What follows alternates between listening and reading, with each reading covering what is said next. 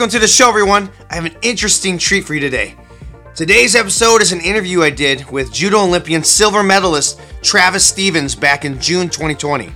Man, this interview is jam packed with amazing training concepts, stories of his career, and I was really impacted by his mindset. So let's go inside the mind of a U.S. Judo Olympian. Enjoy! I've been following you, your work uh, specifically for four or five years now. Uh, like I said, I started jujitsu in 2004. Almost zero takedown uh, uh lessons and classes, um, and so yeah, I really get, I came on it like what you and Jimmy were doing. Uh, the, a lot of the videos was like I believe like Budo videos uh, at mm-hmm. the time, and and so you kind of go into your story for people a little bit? I mean, you started very young in judo, and yeah. uh, what, what, made your uh, parents help you know want to get you into that? Uh, I I grew up in a little bit of like a inner city rough neighborhood. You know, we're not talking like you know the streets of L.A. or Brooklyn or anything, but you know, crime was prevalent. So sports was a way of keeping me off the streets, keeping me focused, keeping me out of trouble. And judo is just purely on happenstance. I just signed up at the local youth center for the wrong club, and I got stuck with judo and fell in love with it. there you go. It's like fate, you know. yeah, and uh, I suffered a catastrophic knee injury when I was younger. Oh, uh, yes, I heard it. That sounded horrible. Yeah, like, yeah. Uh, and my life kind of went downhill after that. You know, I I started getting into a lot of trouble. My parents actually considered military school for a while. Wow. Okay. Um, and then found judo again just from watching old tapes at home one day. I threw them in, decided, you know what? I love it. I'm going to get back into it and I'm going to make it like my life's mission to go to the games and represent my country. Okay, so that was a, the period of time where you decided, "Hey, I'm gonna I'm gonna go for the, the Olympic Games here." Yeah. Before I ever went back to my first practice, I I made that choice. I was like, if I'm gonna do this, I'm I'm going all the way with it. There's no there's no going back. Oh, right. Like the one thing people always talk about is like the grass is greener on the other side. Yeah. And I had, I was actually a very successful judo player when I was younger, and I was really good in sports. Played soccer, judo, tennis, all those sports. And then when I couldn't play sports anymore through that period of time, I really, I really truly understood what it would be like oh. without oh. having it in my life. Interesting. Right. So when I came back to it, there was no like I want to go back to that life without it. Interesting. I think a lot of people are, feeling that right now. I mean, some people yeah. are like, "Yeah, I may go to class." Uh, now they're really like, "Man, I can't wait to get back in there." Yeah, I had I had years of it, like no physical wow. activity, couldn't walk on crutches, couldn't even take gym class. Wow, that's that's crazy. Um, yeah, that's as far as uh, going into that nasty memory we'll go into today. Yeah, we don't we don't ask, ask the hard hitting questions here. So. um, you inspire uh, many people. Uh, I, when wow. we had we had Jimmy out, we had an amazing uh, conversation, and he told the, the group was uh, you know you see the guy in the podium with the medal, you see him on the Wheaties box, you see you see all the the successful points, you don't see like the real nasty lows. Can you kind of go into know what like the your your mindset is for things like that? You know, I'm a I'm a firm believer in goal setting and you know setting your path and and I think the biggest mistake people make in life is they dream big instead of dreaming small.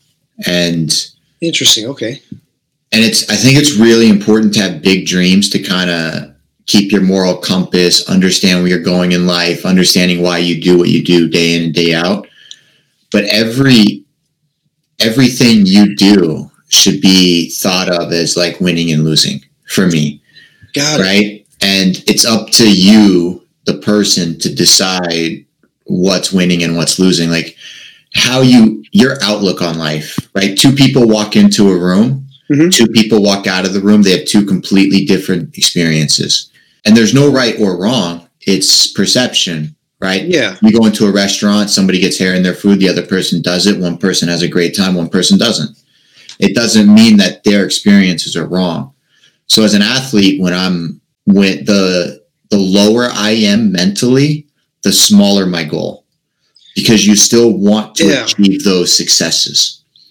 So like when I would come back from injuries, for example, which is a really hard time for athletes. Mhm.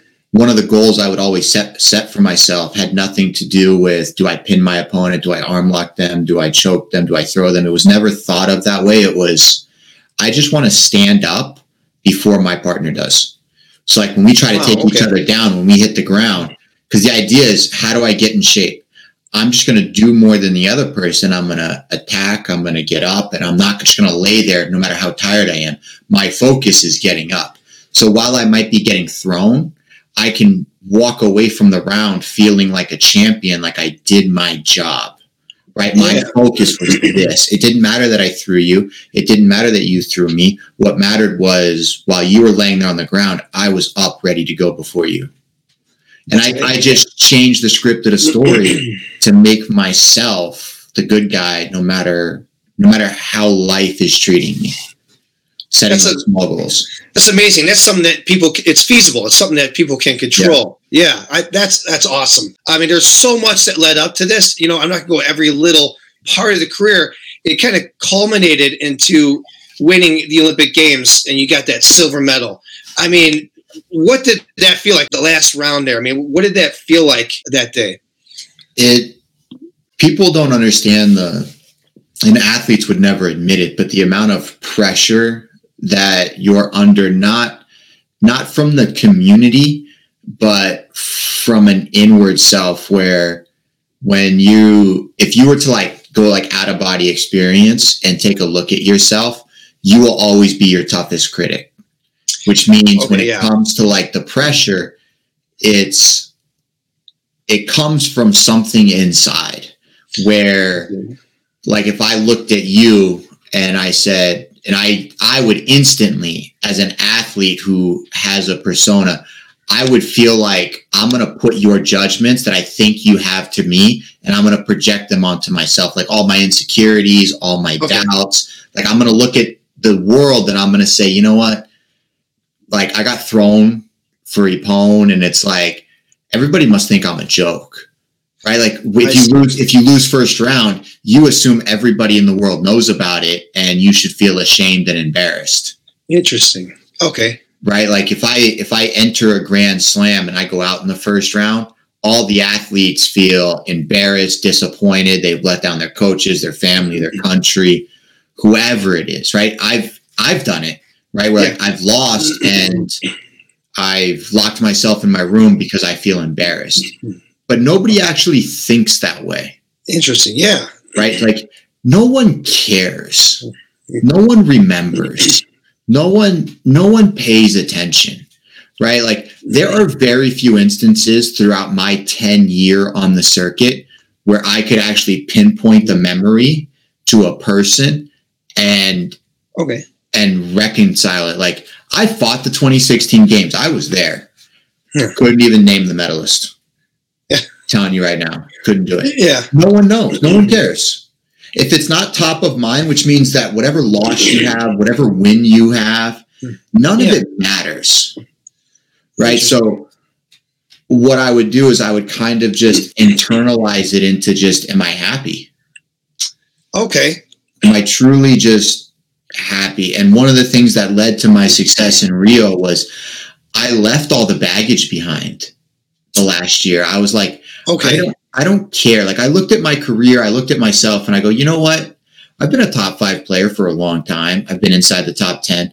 I may not have all of the stats, but from a consistency level, I'm up there with the best in the world. Right. When I Yeah. when I stepped on a mat, when I entered a tournament, I was somebody people would bet on to medal that mm-hmm. day. Okay. Yeah. Yeah. Right. And I took that as like, you know what? I could hang my hat and retire. It's not about the medal. It's not about Yeah. this. So when when I finally got the medal, that last couple pounds of like pressure, it was gone. And with it, and with it was the desire to do anything physical again. Like I just Oh wow. Okay. I can't even take training seriously. I just I can't do it. Interesting. Very. It's all in the mind, right? It's all Yeah. in yourself. It's all. I- It's you. I lost it. I was chasing it for so long that when you finally got it, that idea of the chase and the drive and the hunger, like I don't I don't need it anymore. I have it. And once it once it kind of left me, like I could feel it just like just leave. Wow. And I was like, I felt so light, so airy, so carefree. Wow, that's that's so interesting. I mean, you do hear like uh, popular wise, like the UFC, someone hit, finally gets the title, and the hard part's defending the title multiple times because that right there, that drive, because I got it. You've competed not just in the Olympic Games, everything building up, the Pan American Games, the Pan American Championships, uh, all, all, the slams, everything leading up to it. Um, and there's one video you did I thought was awesome. You did a video on, hey, uh, if you're injured, what do you do for injury as far as your training and things like that? And I think you had like a broken toe.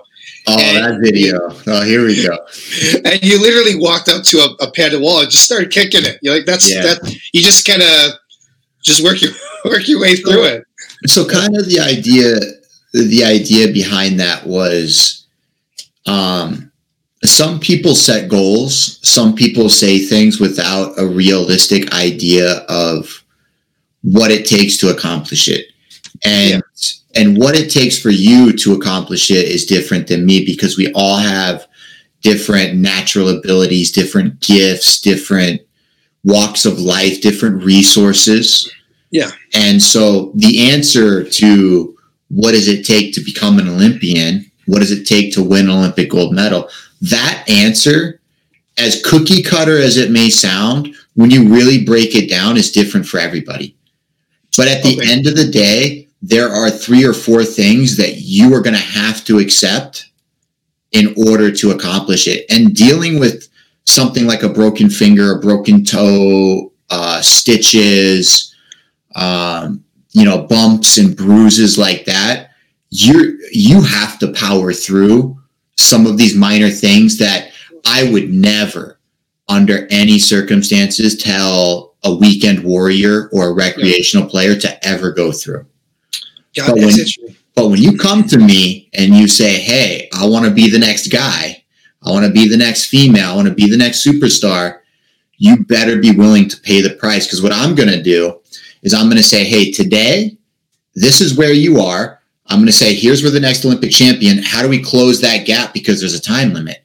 That may mean doing five sessions a day. That may mean 10 hours of work. That may be running marathons. That may be doing 10,000 uchikomis a day it's different for everybody just based yeah. on your starting point in life. Yeah, I mean, it gets to a point where you can't see it any other way. Like that's. But that toe, that toe is like, I don't care what walk of life you come from, you're going to have to deal with this. It's time to put up or shut up. And if you don't want to deal with it, this isn't the job for you. That's that's interesting. Yeah, it's it's uh, again that mindset. I mean, there's been many examples where you, boom, like some, something like where you, you get the, the cut on the head, like you, you just you stay laser focused even through that. It's uh, almost at that point. It's like yeah, just tape it up. Let's go. Whereas like a weekend warrior, it's like, hey, I may have to take a minute here and yeah, you know, reconcile. Hey I don't, I don't want to get fired from my nine to five because I'm showing up with stitches and a black eye every other week. Yeah, what are you in Fight Club or something? Yeah. um, let's take out the Olympics stuff. You know, let's say the average guy talking, for example, listening here. What do you like to do as far as training ju- uh, judo versus I don't know weight training and cardio as well? Like, uh, how do you like to mix things up for like an average week, let's say? For me personally, yeah, I do none of it. None. Yeah, I I like I said, I can't. I'm so if I get back into it, I am too close to that border of. I see. You know what? I can I can make this happen. So I just stay away from it because I can't. I know I know my body. I know my personality. I'm like Alcoholics Anonymous. Like don't yeah. don't take me to the bar. Don't yeah. don't do it. Because once once I get once I get into my groove, I'll be competing for 2021, 2024, whatever the next Olympics is. I'll I'll be wow. that guy. So for now, I don't touch any weights. Zero. Okay. I don't I do zero running. I do no push ups. I do no sit ups. At best, I will demonstrate an exercise for a group of people. That's like oh, the closest okay. thing I get to working out. Like I did a few live stream workouts for the community at like at home, like by yourself. Yeah. First time I'd worked out in three years. Wow, really? Okay, yeah, yeah. I saw you did one with uh, Sanji Hibiero with the band workout, just for people who are stuck at home. No, no, no, no. Hold on. He did the workout. I coached. That's the That's okay. You're right. I draw the line. Like I said, I'm I'm very particular, but I have done it a few times. Um, and as far as judo goes, I do it a few nights a week, but I don't do any warm ups. I don't do any practice of okay. like the actual art. I don't practice. I will demonstrate and teach, and I will fight. Like my office right now, where I'm sitting, yeah. I'm ten feet from the mats. Wow. Okay. So I work. Practice starts at six. I work till like six forty-five. I put my gi on. I finish my coffee, and I step on the mat for randori, and I'm ready to go. Ready, just ready. I'll work out with anybody. I don't even care. That awesome. first round will be my warm up. And I do, and then I go right from there into jujitsu. And if there's an odd guy on the mat, I'll get to train. And if there's not, then I won't train.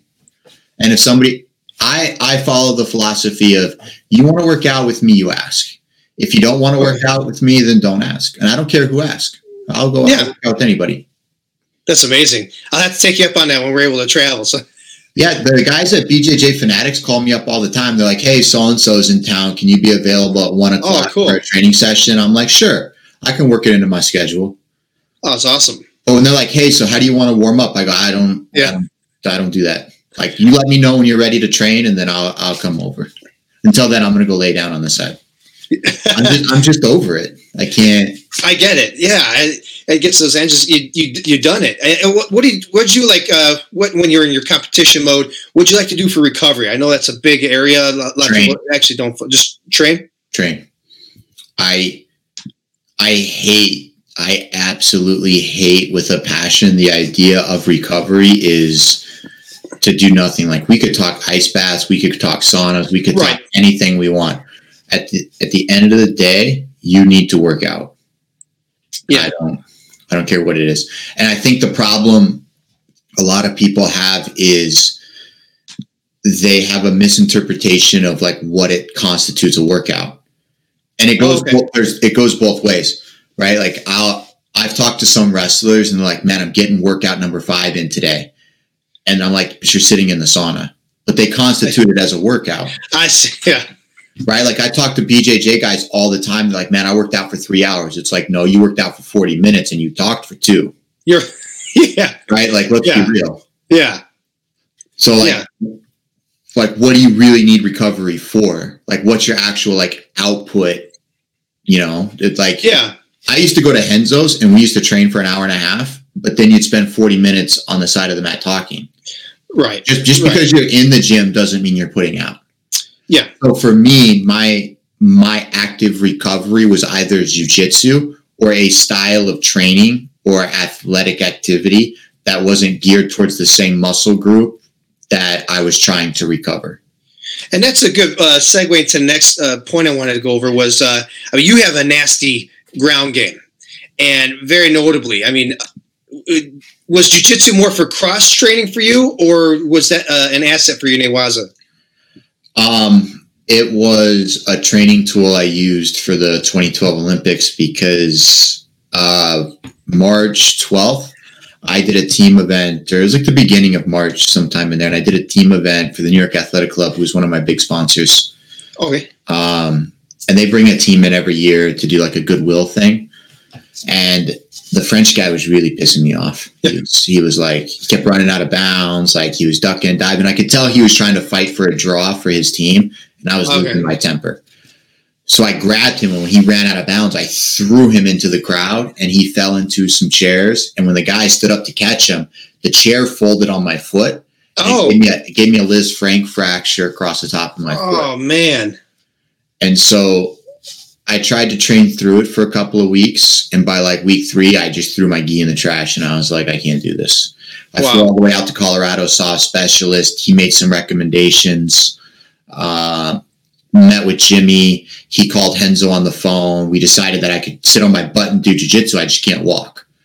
So then I Got drove to Renzo's the next day, started jujitsu in like April ish of 2012. And then it just became a thing. Because the one the one thing I really like about jujitsu is mm-hmm. it is highly competitive in the states. Yes. Yeah. For me to get a very competitive round in the states for judo, I have to fly people here. Wow, really? I don't care what weight class you're in. I don't care who you are. I don't like. I don't have that here in the states. Wow. So the pool's just just shorter, smaller pool of people. And I I was that good, and I'm I'm at like a weird weight class where like I'm big enough. Yeah. Where like even the heavyweights in the states, they're not really a challenge. Wow. They're either technically not good enough, they're not physically strong enough, and their size doesn't matter for good judo players because the whole thing with judo is give and take. Okay. Yeah. Right. So like if I can move out of the way and I can move them, I can throw them. Right. And they're just yeah. not, they're not competitive enough or whatever the reason just to handle it. So I've got to fly to Europe. I've got to fly to Russia. I got to fly to these big international camps to get that really hard training in. Or I could drive to New York for three hours and train at one of the best gyms in the world. Right. Yeah. I mean, you got training right. with Danaher and, and, and Renzo's. Yeah. It makes so much sense. Did you, um, like as far as jujitsu competitions go, what is your take on takedowns with that? Like, do you have a? I, I found, especially uh, like about four or five years ago, I started getting into uh, judo and sambo, like takedown game, and I found the sutemi waza is like where it's at because people, most people just pull guard or sit down. Um, I think from a competitive standpoint, if you if you really care to learn takedowns, you're an idiot. Um, when it comes to like the actual like competitive scene. It's a waste yeah. of your time. They just sit. Yeah. Well, it's just it makes more sense. Yeah. Right. Like, but it's it's just strategy at that point, right? If, if am I going to take twenty percent of my training time and dedicate it to takedowns, where the guard puller is going to dedicate hundred percent of his time to just playing okay. guard? Like, who wins? Because once you've removed 20% of my time, it's 100% useless now, right? Interesting. Yeah. Completely useless, which means 80% of my time is actually geared towards getting through this person's position. He has 100% of his energy to beating you. You have 80% of your energy to handle it. It's not time well spent. It's such a great point. I mean, even we had Jimmy out talking about uh, just takedowns alone in judo. Um, you know, it's like why I asked him like, you know, jujitsu and wrestling. It's like, do fifty percent training on this side, same technique, fifty percent that side. It's like it's like fifty versus his hundred. You know, I love I love the percentages because it makes it makes a lot of sense. You can think with that. Yeah, it it just lays it out in a clear format that goes, hey, it's it's no different. Like I got really upset on a live stream I did the other day when I was doing like uh I think it was like no gi takedowns, and the guy was like, hey. So for self defense reason, what's a good takedown for this? And I'm like, why do you care? like, get good at the art, and that in turn makes you better at self defense. When you start getting like into the nit and gritty of like one particular thing, yeah, but you're not a specialist. Like you're a street fighter, and that's what you do. Like, go be a specialist, find the answer. But when you're a rec person who's just trying to be, you know, like know that they're better, they can handle themselves they're in good shape. They're getting the physical fitness they need. They're educating themselves. Stay away from, you know, drilling down into like these nitty gritty rabbit holes that you could get into of the right. this, then that, the this, then that. And that's what people do with takedowns. They're like, I lost this one match because I didn't have a takedown. And it's like, okay, but it's one out of a hundred. Right. Good point. Yeah. Right and that's and that goes back to like where you're projecting that insecurity into like people really care. Yeah. You know like no one cares. The only time i would really suggest takedowns is if you're in like masters 40 plus okay. Jitsu and you're over 200 pounds. Okay. Yeah. Because by by the division they all want to be on top because it's a lot of weight for an older person to have somebody over 200 pounds on top of them and nobody wants to play bottom yeah. Yeah. Right. Great point. So for that, for that person, that little niche of jujitsu, I get it. I, I get it. But you know, for the 80% of us who aren't in that niche, let's let's just ignore it. Let, us be done with it. So, yeah, and, and, spend your time wisely, right?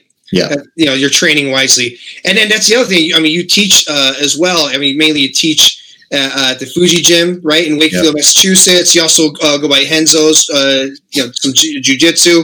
Uh, can you go into uh, just a little bit about your, your teaching, like what, what, kind of concepts, and actually even with judo side of things. I mean, uh, the champions you're trying to gear up. I mean, how long does it take to make a champion? You know, it takes a while, doesn't it? Uh, for judo, it's about an eight-year process. Okay. Under, under the assumption that you didn't come to me like an idiot. Yeah. It, because when you when you show up with these ideas and these philosophies of how right you are, it takes me a few years just to get you to understand why you're wrong so that I can I can build you back up. So you almost got to unlearn or, or break down that yeah. so they could build interesting. Okay. Interesting. I, I, have to do the same thing for jiu-jitsu. I get brown belts, purple belts, blue belts that come to my gym all the time and I'm like, I don't know who taught you, but they're wrong. Okay. And you're gonna be at this rank for a very long time. Got like, it. You just like I can't I can't have you know a brown belt walk into my gym and say, "Hey, I'm a member." How long does it take me to get my black belt? You you couldn't even defend a toe hold if if your life depended on it. Right. How did you get your brown belt? Like where like where'd you come from? Yeah. Yeah. Right. Every time I grab your knee, you tap before I ever have it. Like, do you even know how to play defense? Like, no, no one showed me. But they gave you your brown belt. Right. Right. Right. Purple belts that can't defend wrist locks or they get angry that people do them. I'm like, but you wearing the rank, right? Right. Like you, people just have these massive holes that like I didn't. I hey, I did not write the IBJJF rules that say purple belts get to wrist lock, brown belt gets yeah. knee bar. I didn't do that. It's not my fault. You have to learn that. It's not right. my fault that your instructor didn't teach you and promoted you because he wanted his membership. I don't do that. That's a great point. Yes, people do do that, and and, and it's uh, detrimental. It's actually dangerous. I mean, finding to me, finding at least the instructor side, finding weaknesses and holes in the game that that shouldn't be there is uh, is very very important. Yeah, uh, I think as right as an instructor, like the worst thing you can do is is build up a, a false sense of security, and and they don't have the what they need, the tools. I tell all my students that if I give you your rank no matter what school you walk into, people will, will know why you're that rank, or they're going to think you're sandbagging. But either way, they're not going to think you don't deserve it. Right. Yeah. There's no point slapping on the belt, the next belt, if they're not really ready. Yeah. If. I, like, with all my students, the first question I ask myself is if I give this person a purple belt or a blue belt and they walk into Renzo's, are people going to be able to tell the difference between the blue belts training in that room versus my room? Right. Or are they going to be, or are they going to be like in the mix? And sometimes, sometimes I have to ask myself, you know, this person's been on the cusp for like four or five months now, six yeah. months. Like, ah, should they have a blue belt? Sometimes they have off days, some times they have good days. I'm like, but if I give it to them, is this the type of person that's going to rise to the occasion? Good point. Yeah, because some right? people get that blue belt blues and just they just like stop. yeah, like I don't want that. I don't want to give them the rank and then be satisfied and then be stuck. I want them to like, I want it to be the incentive to keep improving. Yes. Yeah. Because they're not quite there yet, but they've been stuck. And I'm thinking that the promotion is going to be the thing that gives them that little edge to want to get better and keep improving. Yeah. It's, it's goal setting, right? I mean, you didn't start because of the belt. Don't quit because of the belt. It, it, it's a belt. You get in there, the proof's on the mat, right? If it, if it was me, we wouldn't have belts, right? Like that's the one thing I love about judo and the biggest misconception in the BJJ world. Black belt is the start, yeah. not the end. Right, right. Right. Like a black belt signifies that you know enough to practice freely. Not a mastery level, not a proficiency level. Like, don't go out there and say, hey, this black belt showed me this cool trick. That means right. nothing in the world of judo. It's not like BJJ. It's not like Taekwondo. Well, it might be like Taekwondo because Taekwondo yeah. like does little kids as black belts, but that's yeah. not the point. Right. It's it's just got a different meaning. Yeah, I, I that's that's super important. Uh, I'm glad that got brought up. It's super important for people to know because yeah, they do this belt chasing thing, and it's like that's not what it's about, right? That's one beautiful thing I like about like what the wrestling side of things or sambo. Like the belt just is, is there to tie the uniform. So yeah, you've been kind of like all over the world. Did you ever have like in Korea, for example, in Japan, judo's like in high school? for like gym mm-hmm. class. And I remember talking to Jimmy, like the pool of people in the states. It's just what is your uh, take on that? Like, do we have a is judo growing in the states, and what's the pool of talent look like? Uh, judo is probably dying in America as we speak. Uh, very wow. slow, slow death. Um, and it's it's sad to say, but it's just like it's just my opinion on on what I see, and it's it's a sad state of affairs for for where we're at. With with that being said, that doesn't mean that we don't have talented people that could be the next Olympic champion. Right. That, okay. That's not to say that. It's just it, we're stuck between a rock and a hard place, right? Where the IJF for judo, which is the International Judo Federation, that controls the process in which you qualify for the Olympics, right? Yeah. Um, they've said, okay, well, you get six results a year, right? That means at a bare minimum, at a bare minimum, you've got to travel internationally six times. Gotcha. Wow. At, okay. at about five grand a pop. So wow. before you before you've done anything, before you've done anything, you need at least that like like bare minimum right there's there's already yeah. these like limitations of price tags that you need mm-hmm. in order to accomplish this goal and what we found was through kayla myself and marty was to put there's a there's actually formulas to making an olympic medalist. Like okay. there's a dollar amount that's put to that. Interesting. And it's okay. very high. Wow. Right? By the time like you take an athlete, you pay for his rent, you pay for his car, you pay for his food, you pay for his travel, you pay for his gis, regardless of who pays for it. Right. There's a there's a dollar amount to that. Per year times four years times two quads. Wow. That's yeah. that's like the like once you sign on that dotted line, you better be ready to come to the table with that amount of money or be able to get it from somewhere. Interesting. You know, I like like in Japan and parts of Korea, like it'd be a corporate thing. Like they'll that's like your corporate job or gig yeah. is is yeah. judo. Yeah. Which is where your rent, your food, and your other part comes from. Yeah. Right? You you're actually paid for the act of performing judo and competing. Regardless of winning or losing, it doesn't matter. Yeah. All you gotta do, like we used to I used to go to Japan for like a month and every day, 10 a.m., used to go to the police academy and used to train with the police team. And you take the train back an hour and a half. Then at night, you go train with the college team, and you come back and you just step and repeat it day in and day out. And all they do all day is train. Wow, that's what they do. That's their job. What, what do you think will change things for that in, in the U.S.? Like, would it take like you know more career financial career path capability, or I mean, what do you think would change that? Um, I don't think you can as of today.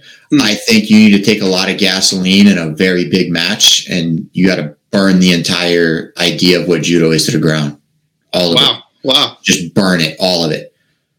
Like get rid of all those old hierarchies. Get rid of all these people. I see. Nickel and diming for their positions. Get rid get rid of all these club owners that don't understand business and marketing and the value of what it is they bring to the table.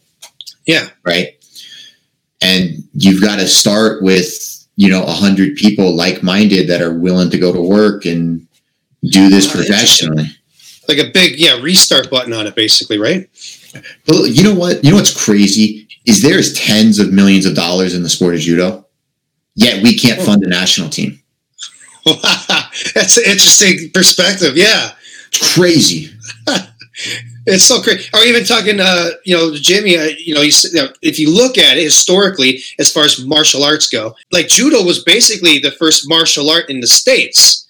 As far as martial arts go, I mean, you look at Teddy Roosevelt did. Uh, you know what's crazy about that though is you take that as like a, a fact, right? Like mm-hmm. we were here first. Never, to my knowledge, in the history of judo, has there ever been a national coach on salary as their job is to wake up and win Olympic medals. Never happened.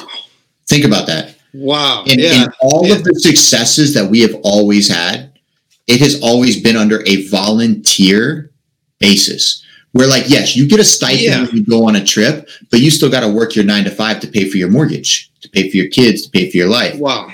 So the idea, right, as crazy as it sounds, people like me, people like Kayla, people like Marty, people like Jimmy, people like Mike Swain, we we defied the odds to no end. Yeah, yeah.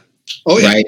To to a crazy extent. And the and the weird part about it is the judo community looks at it as like, I can do that too. And it's like, who would ever want to bet their entire life on an outlier? Good point. Right? Yeah. yeah. Yeah, it's a great way to look at it. It's true. And they're but they're also not willing to change to say, hey guys, look, we don't have a lot today, but clearly we got some talent. Let's let's make sure that these kids don't go broke. Let's make sure they don't have to live out of their cars. Yeah. Let's make sure they don't have to decide whether they should pay their electric bill or eat dinner. Yeah. Let's just make sure they don't have to do that and they can live like a basic human. And then we could win Olympic medals in this country. But they would rather sit back and go, judo should be free. I don't want to work for it. Yeah. Whoever wants to learn can come learn from me. I exist they're like people that don't understand SEO and Google. They're like, but I yeah. have a website. Why is nobody finding me? Yeah. It's like, hey man, like there's a formula for this. Listen. Yeah. It, but it's that it's like it's common knowledge. It's just they don't want to pick it up. Interesting. They, they would rather hang on to the little scrap that they have than be a part of something magnificent. That's a great way of wording it, though, and it is true. I, you know, you can be co- in your little cubby hole here, or you can, yeah, that makes so much sense. People always think that jujitsu grew in the states to this massive, massive beast of a martial art because of the UFC. I 100% disagree with that. It grew to this massive extent because there were hardworking Americans, Brazilians, whoever it was that said, you know what? I'm going to double down on me because I believe in myself. I am hardworking. I can provide value to the community. And I'm going to put this giant sign on this building and it's going to say, Hey, here I am. I teach jujitsu. I teach self defense. I teach martial arts. Yeah. Come find me. And you put hundreds of thousands of those billboards countrywide. Why would people not know of jujitsu? It's got right. nothing to do with the UFC as it's a nice to have. Yeah. But even without the UFC, if the UFC got cut off tomorrow and was never like we didn't allow, you know, MMA fighting in the United States for whatever reason, right. Congress right. passes a law. Jiu-jitsu still flourishes. And you know what's crazy? The biggest schools in the world, the biggest organizations are not the best practitioners. You know why? Oh, really? Because they suck at their job. Because their job, right, as a school owner, has nothing to do with their own personal ability. That's two, yeah, two separate things for sure. They're two separate things. So they suck at their new job. They're great at their old job. Yeah, they suck at their new one. they need to partner with a guy that works that back end that's good at his job and say, "Hey, right. man, you're good at this mat stuff. I'll bring you clients. I'll get the business name out. I'm really good at that. You keep them." I'll bring them, you keep them. Let's let's get this partnership going. Yeah, that's I mean that's truth. That's exactly what it is. Because yeah. yeah, a lot of people be like, "Hey, I'm I'm good at jujitsu. I, I I'm a purple belt, brown brown belt, black belt. Open up. You may not be good at business. No, nope. you know, it's a completely separate separate entity. And speaking of which, I did want to touch uh, based on this because I I am a fanatic. I am a judo fanatic. I'm a BJJ fanatic. Uh, this is awesome. Uh, these guys, they pump out the the best, just the best. They had the, the best uh, people come on there. They had the uh, best takes on videos and everything. How did you get involved in this, and uh, what's kind of the future look like? so I've been, I've actually been around since the very beginning, like day oh. one, first video shoot. believe it or not, and and the first video that was ever shot happened God, what was it like 15 years ago now? Yes, it was like wow. 2000. It was no, it was before you ever knew BJJ Fanatics ever wow. existed. Really? Yeah, it was well like it was before that was even thought of. We, not me, my friend and my other friend shot an instructional on takedowns for jujitsu because one of my friends, who's one of my students today, okay. he's the guy that's a great marketer. He's a great business guy, not the great practitioner, right? He's he's good, right. decent, but he's not going to go win a world title at the I see. Yeah. Right. but he trained with one of my buddies who was on the Olympic team in 08. And he goes, You know what would do really well is if, hey, you're a judo guy, you're an Olympian, you're a heavyweight, big guys in judo need to learn, or in jujitsu need to learn takedowns. What if we just filmed a takedown instructional? And That's so how it started, huh? that's how it started. They grabbed the camera, they threw up ads everywhere, and it started this like one video after another, after another, after another. And it's how I actually got the Copa Podio position. Oh, okay. He had just filmed an instructional with Keenan, I think, at Brown Belt. And Okay. it was back during the Keenan Paulo uh Okay. like double guard pulling 50-50 like back and forth double dq era and i he came into the gym one day and he was like so what would you do and i go i would do this and it's where the paulo Miyao back take came from from copa podio Oh, it okay. was thought up from the double dq matchup that keenan and paulo had where he played me the clip and i was like that's the dumbest thing i've ever seen why wouldn't keenan just use his size and do this and he was Yeah. like that would never work and i go it'll work Yeah. I'll show you. And so I've known that guy who was one of the founders of that from his very first video ages ago. And then we kind of lost contact. And then um, when I was finishing up my 2016 career, he had started BJJ Super Deals. And then he had met up with Bernardo, who retired a few years before. Okay, yeah. And then Bernardo was really into marketing, Facebook ads, all that kind of stuff. So they made a partnership where Bernardo would kind of control the advertising spend and the marketing and be kind of the the face to the brand. Well, mean, he's got he's got that, that really lo- lovable, likable vibe, And- you know. And he's a good uh what yeah, not I don't want to say lovable and likable, but he's not a uh off-putting person. Like he's friends with the Gracie Barra guys. He's obviously in alliance. He's friends with the Renzo people. He's very likable to all associations. Where like you see some people Okay. like from Gracie Barra, you're like, hey, they're only Gracie Barra. They don't talk to the people over here. Or like you see some of the Renzo guys and like, we don't talk to the people over here. You're not allowed to go over there. We're we're Renzo Gracie. Bernardo was kind of like, you know, he talked and spoke to everybody because he's got, he's got that likable personality, right? Yeah. Oh, for sure. And so they made that partnership, and I just, mm. I was kind of just there to, you know, sit in the room and and give ideas, talk to like problem solve, bounce ideas off of, Oh, okay. and then they asked me to shoot a couple of things. They would do a couple of things, like when they had problems with like, hey, so we're trying to get this thing done. Like, what are you doing? Why don't you just go do this? Or hey, I know this guy. Let's go over here and do this Yeah. right? Like, I don't actually have any stake in BJJ Fanatics apart from having some DVDs on their site. Right. I just kind of every once in a while and part of the conversations on where things are going, how things are going, just because I'm, a, I'm like a trusted friend, Got it. Okay. which is how I got the Judo Fanatics thing started was because I'm like the Bernardo to the judo side, right? Like, even Yes, though I have okay. a very polarizing thing, I Yeah. also know Yeah. all the players. That's a great point. Yeah. So Yeah, because you, you guys keep having amazing people on, and uh, and the different perspectives as well. It, it really it just helps. I mean, sometimes I mean you, you know you could go technique crazy, of course, but it's it's sometimes you'll see something like okay, this is like a technique, my go to cornerstone, but I never thought of it that way. It really does help.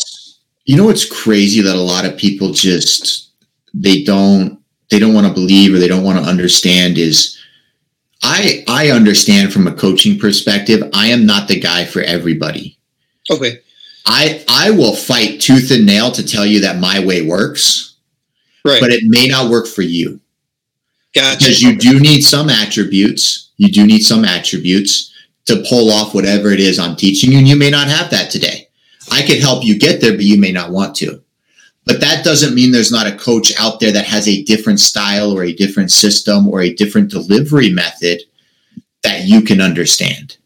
Good point. Some yeah. people may not like my delivery method. They'll be like, "Hey, Travis, you are you are full of crap. You're too hard to follow. I don't understand a word you're saying. Makes no sense to me." Okay. Yeah. How about you try this guy over here?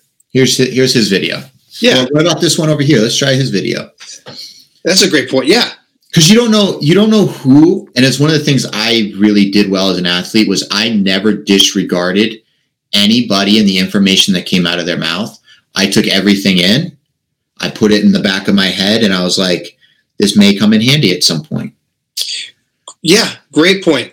Great best, point. the best coaches in the world are not the best athletes in the world Ah, interesting. Yeah. Like you could you could teach me something today, and I'm like, you know what? Eighty percent of what you said was total bullcrap. Yeah. But you said that one thing that I'm going to take and I'm going to teach to all my students. But I'm going to correct the other eighty percent bullcrap that you showed me.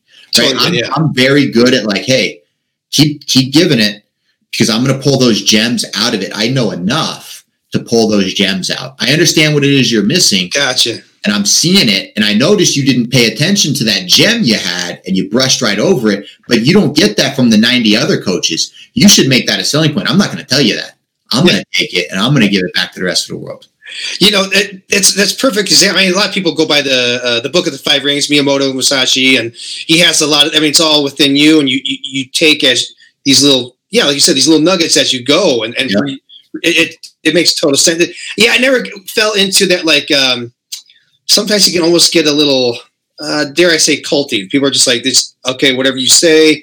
I get the whole master ratio, you know, a relationship, but you got to be a self-thinking person as well. And then who knows? Maybe you get yeah because that you have your own style that everybody loves. Or One of the things I always try to instill in my students is that there's no right or wrong. There's only good decisions and bad decisions. So oh yeah, I, I always ask my students, and they, they think I'm angry, but I'm not. I'm like, hey, Okay. like what the F are you thinking right now?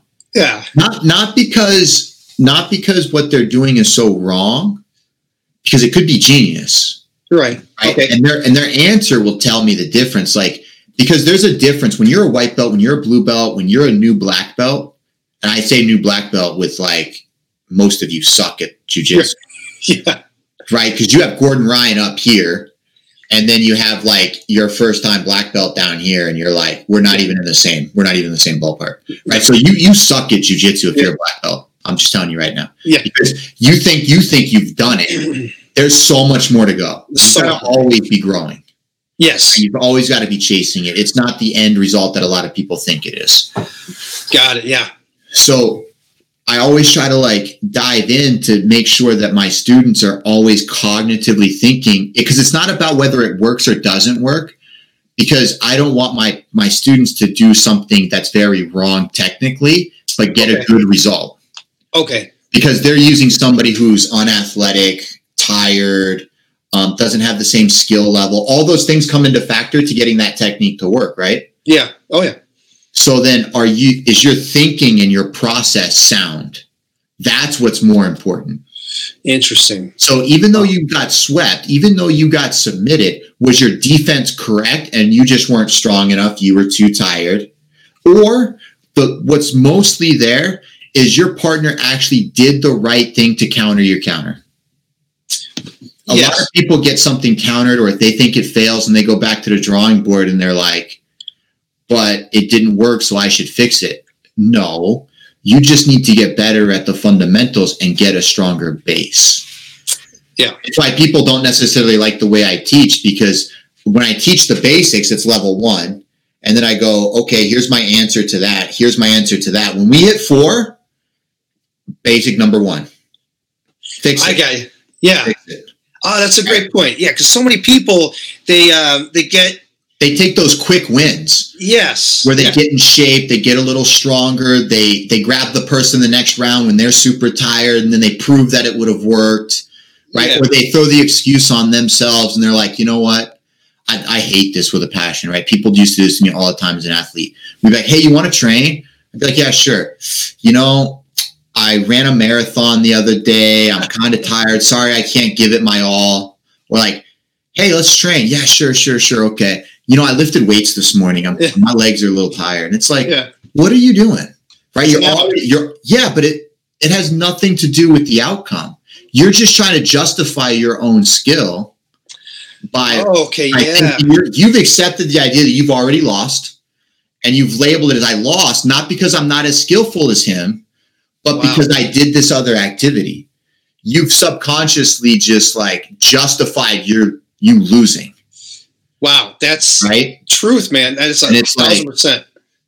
What are we? What are we doing? You should you should be demoted just for saying that. like I don't want to hear you had a long day at work. Hey, I've been yeah. here too. It's not my fault that I'm okay with it, and you're yeah. not. It's not my fault.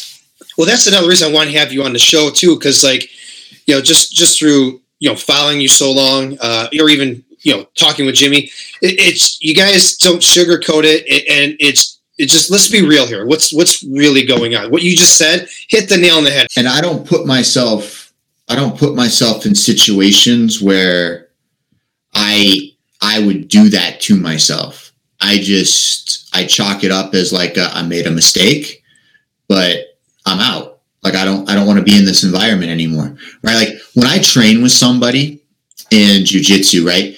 Where they are we're at practice and we're training.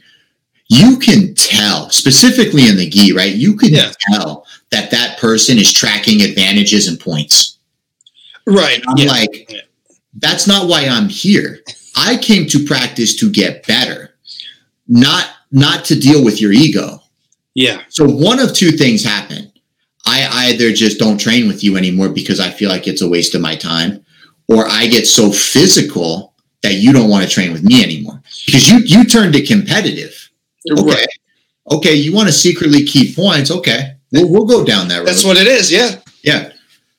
Because now now we're not now we're not on the same page where we're in this for training purposes, and it makes it really difficult for people to get better Interesting. Yeah. Right. You might get, you might become a good competitor, right? But that doesn't mean you get better. You can get better at competing without getting better at the sport. I think the mentality too, or even some guys would be like, uh, "Oh, have no, that guy's just, you know he's just bigger than me." Yeah, uh, I mean, you know, okay, I got it. If you have weight advantage, cool. But there's guys smaller than him beating him, so it's it's a again, it's a how do you get better? You, don't get better thinking that way at all. Nope you know, that's just what you know the realism is of it. Yeah. Um, I did want to go into real quick. Uh, that was that was amazing. Uh, uh, I love Fuji Sports. We actually had custom uniform, jujitsu uniforms made. Uh, the best uniforms. Actually, my all-time favorite brand and model for you guys is uh, the Sekai, the the, yep. the Sekai model. One, yeah, love that one. Can you go into your, your role with Fuji Sports and kind of go to let everybody know what you guys do? I used to be a sponsored athlete um, back in my athletic days for for judo, for Mizuno, Hatashita, Fuji Sports. I kind of Fuji for jiu-jitsu. I was kind of like the athlete representation face of the company at the time. And when I decided to not compete and train anymore, I was looking for what I could do. And so I looked at Fuji Sports as a brand and I said, Hey, like I understand you guys are full staff, but here's how I can help and I okay. wrote together I wrote together a proposal. I sat down with the owner of the company and I said, "Here are the gaps I see in your business. Here's where I could fill them. Here's what I'm good at, and then let me know if I can help." And then they hired me for that job, and then I've since then kind of grown into what it is I do today. Wow. Okay. So I do all the product photography, um, social media photography, social media posting, product design, product development, R and D, um, Facebook advertising, Google advertising, event sponsorships. Wow. Um, sponsorship for athletes. It all runs across my desk. Wow. That that's I'd say it grew, huh? yeah, and then we we as a company we internally since we're a very small team we we kind of like bounce back and forth. We're like, I'm not necessarily the only one doing like product development. We have another guy that works on the team who is a consumer, right? Like he he's in the industry. Like he loves like stuff. Yeah. Okay. Like I can't remember the last time like I went shopping for like a t-shirt. Okay. Do you know what I mean? Like yeah. I'm not I'm not a general like I'm not a consumer. I can't remember the last time like I went out and looked for a gi to buy with my own money. So I'm not a consumer. So we have another guy on the team that's in charge of other aspects, but he helps out a ton with like product development just from like, this is what consumers like. This is what consumers are into. And then we go back and forth on like different product ideas, different development oh, ideas, cool. working with different designers. I do a little bit of design, but nowhere near like professional.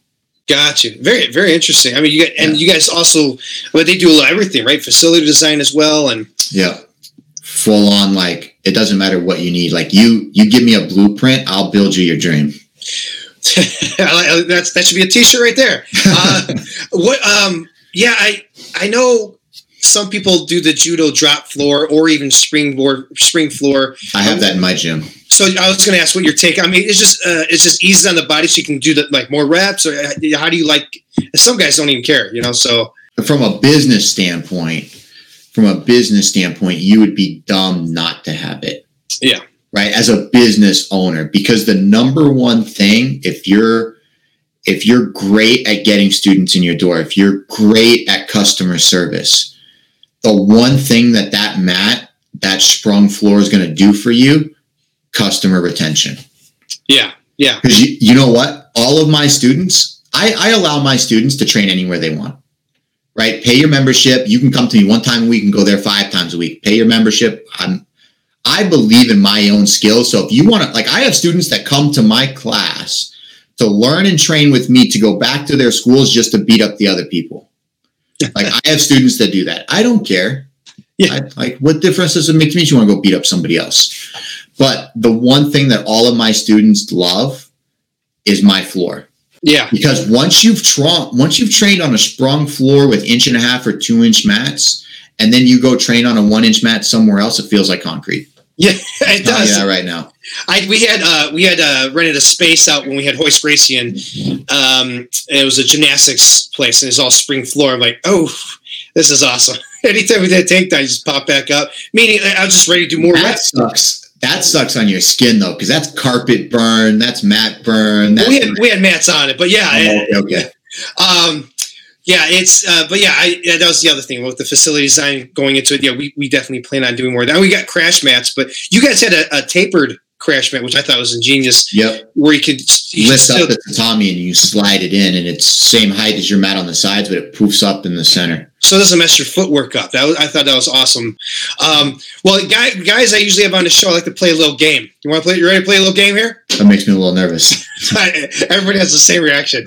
Uh, okay, so this game uh, we call the a fantasy four versus game. So basically, you, Travis Stevens, fantasy four pick. I'm going to give you four people. I'm going to show pictures here. Four people uh, of what if scenarios and at the end of the four, you say which one sounds the most interesting to you, and then you're going to tell me uh, how that fight's going to go down. Okay? Wait a minute. I gotta. I gotta hundred percent be honest with everybody here. I am a the worst with names. Okay. And B, I don't actually like as an athlete. I could care less what anybody else does.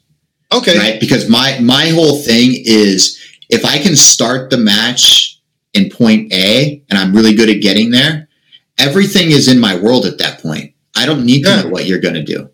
Sure, that's right. Once I get you to play my game, you're in my wheelhouse, and my goal is to go wherever you are. How do I get back into my game? Okay, so that and, and that's more of like the back and forth battle at the high level. It's like, hey, I want to do jujitsu from a reverse De La Riva knee cut.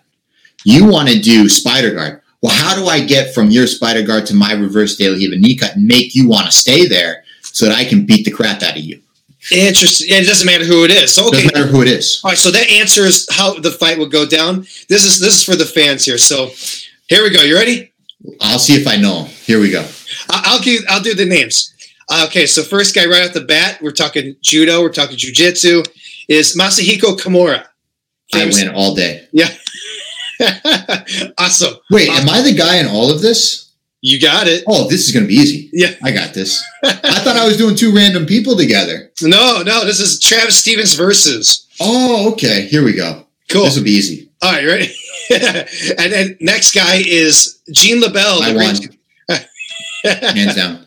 You're not gonna. You're not gonna pick up anybody. There might be one. There might be you're one. Not gonna pick up anybody that is not a current judo player today. If you pick anybody from the past, I 100% won. Okay. All right. So the, next guy, actually, uh, I recently found out about this guy. Uh, he's the most successful competitive judoka of all time, Yasuhiro y- uh, Yamashita. Oh, he's a big dude. Yeah. Yasuhiro Yamashita. He would beat me. That you just picked a heavyweight. That's a.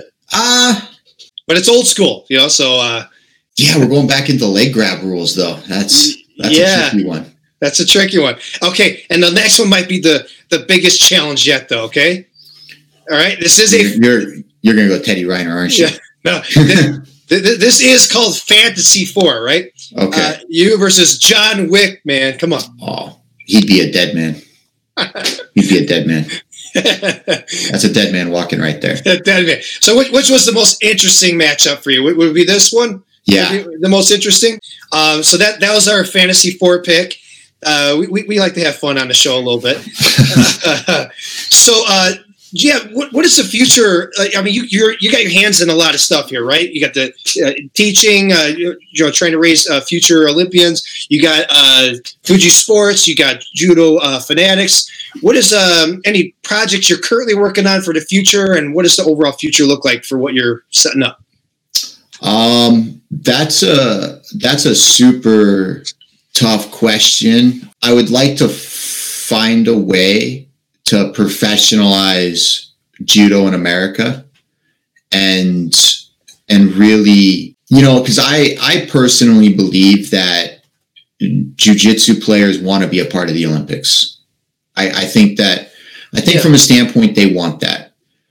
I also understand they can't have that right? From like a legality standpoint, it yeah. it doesn't work. They don't have the infrastructure required, nor are they even trying to set it up. The closest the closest ones to doing it are the Abu Dhabi guys. And okay. uh, yeah, they're really you, organized. You need like actual like, hey, who's like the national governing body that grows judo in America? Who, who who's in charge of that? I right? Like you you need like that's USA Judo for us yeah. That's Judo Canada. That's the Mexican Judo Federation, where there's actually like a building and a room where people sit down and decide this is the team for the United States. Here's where we fund them. Here's where they go. Here's how we grow grassroots. Here's the membership base. Here's all the money. Like they they work to grow the sport. I mean, I'm not saying they do a good job at it. I'm just saying it exists. Right. Right. right? Jiu-jitsu doesn't have that. True. So, it's all like kind of individual um, clubs clubs. Yeah. Yeah, and they went they went the affiliation route where we went the national governing body route, which gives us the Olympics. Sorry. Interesting. Wow. Okay. That's just like again, that's not my fault. That's you know just the way it works. Yeah. But but if you could put judo in every jiu-jitsu club in America and then all of those coaches could raise stars and athletes that came from their clubs that became Olympians right? Like that makes sense. It it could give them an attachment to something more than just an IBJJF world title that at the end of the day no one really cares about. Right. I get what you're saying. Yeah. That makes so much sense. So I'd like to find a way you know to professionalize the sport where like real money is coming into it people are running clubs professionally members are getting taken care of and athletes don't have to do what i did and athletes in the past where they've got to scrape by. Like, gotcha. and they're doing it right now in jujitsu. They're like, let's remove Gordon Ryan, for example, the the outlier. Like yeah. the me and judo for America, I'm an outlier like Gordon. Gotcha. Everybody else is scraping. Mm-hmm. Right? They're okay with their two thousand dollar a month sponsorship. They're okay with their school paying them five grand a year. But they're working in all of these different buckets where Gordon's over here like hey, all I do is wake up every day and think about how I'm going to break you. Right. Everybody else is trying to figure out how to make a little bit of money and train and compete and run schools, and it's they're not doing the job professionally. I would like to figure out how to professionalize judo.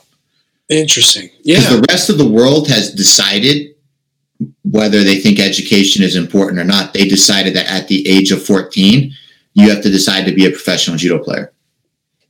I see. Wow, that is a big difference. Yeah. Yeah. Yeah. so once you've once you've graduated high school and you decide like, hey, I'm ready for the international scene. Here we go. The rest of the world's been there, done it. They've been on the circuit for four, five, six years. Do you know what I mean? Like, yeah. So we got a question in here. Okay, so on John Danaher, um, was talking with Roger Gracie about next major goal to raise the competency of BJJ in standing position, like you did with the lot, leg locks at the highest level judo guy? Oh, what are, what, are you, what are your thoughts on that? I, not that I think it's a waste of time, Yeah. but you know the weird thing about jujitsu is the community can't decide on what a good rule set is. Right? It's a challenge. And as good as Gordon is, he's good at what he does because he has found a rule set that allows him to be good. That is not that is not to say that had he been forced to fight in an IBJJF only scenario, that he wouldn't be just as good.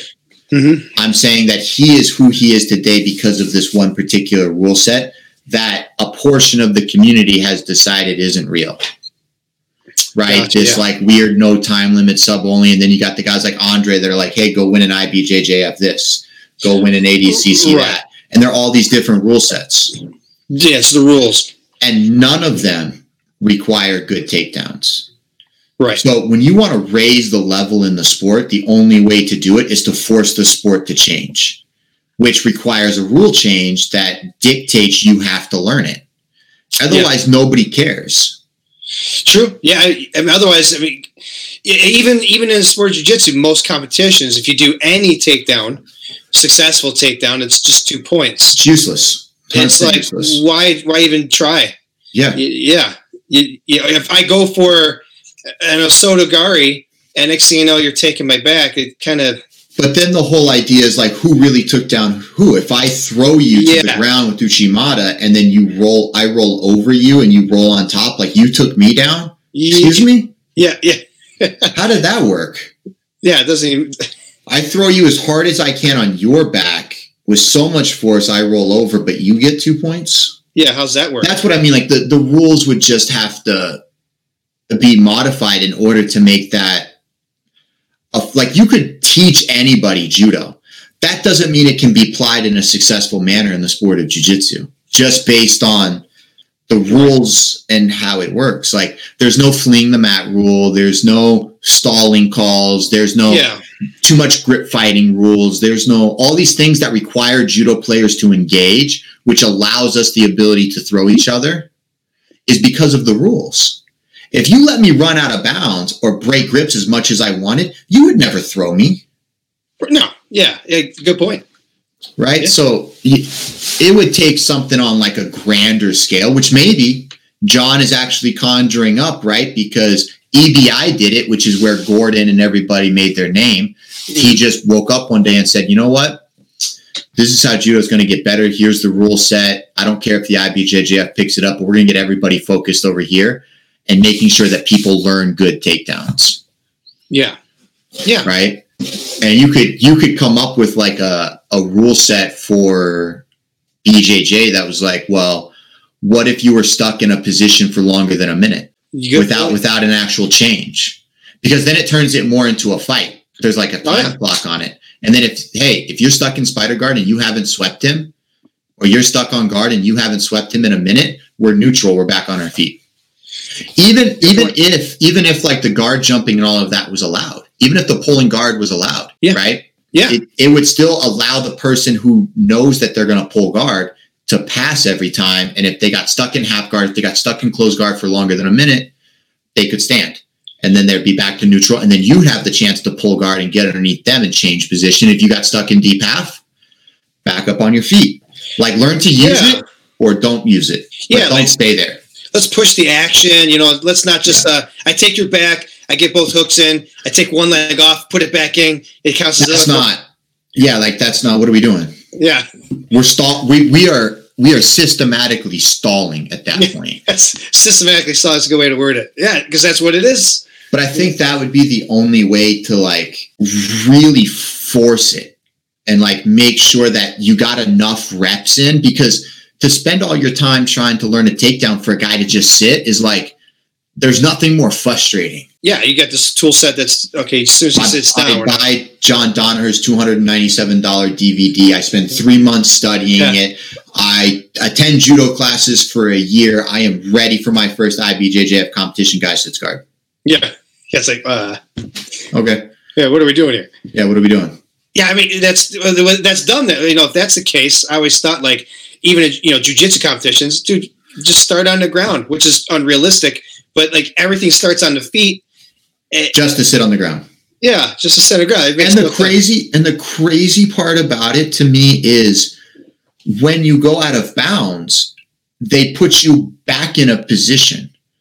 It's like, but we left the field of play. Shouldn't we go back to neutral? Right. Right. But then sometimes it's not defined and you do go back to neutral. It's like they don't know what's going on.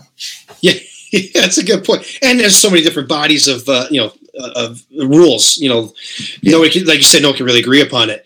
Uh, well, hey man, this has been amazing. I want to let everybody know where to where to catch you here. He's on website, uh, Fuji Sports, Fuji yep. Gym, uh, Judo Silencer on uh, Instagram and Twitter. Uh, Travis Stevens, U.S. Uh, judo athlete, Facebook. Look up Travis Stevens on YouTube as well. He's really cranking away on the YouTube side of things now. Is there anything else you want to direct him towards? Nope. I think the easiest way to get a hold of me is either YouTube or Instagram. Instagram awesome. Instagram message though, I don't respond to the idiotic comments that hit my feed. Okay. I can't I can't handle it. I can't handle the I teaching people judo with the jujitsu guys telling me how it doesn't work in their sport. And I'm like, Oh okay. you're an idiot. Like I just want to rip into them, but I I I don't want to turn into the next Gordon Ryan. I, yeah. I don't want to. I don't want to do it. As entertaining as it is to watch, I don't want to do it. I don't want to fight the internet. yeah, that's what the internet's for. It's it's to bring up BS that you have to look face to face. But I'll, I, I look at all the comments for YouTube, so that's like the easiest way, and I check it daily. Okay, awesome. Well, thank you very much for being on the show. We'll talk again, man. Yep, of course. Thanks for listening, everyone. Hope you enjoyed this episode of the Warriors Edge podcast.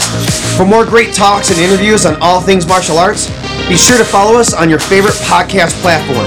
And if you're ever in our area, you're welcome to come in and train with us at our academy, Olympus Grappling Arts. Until the next one, keep listening and keep training.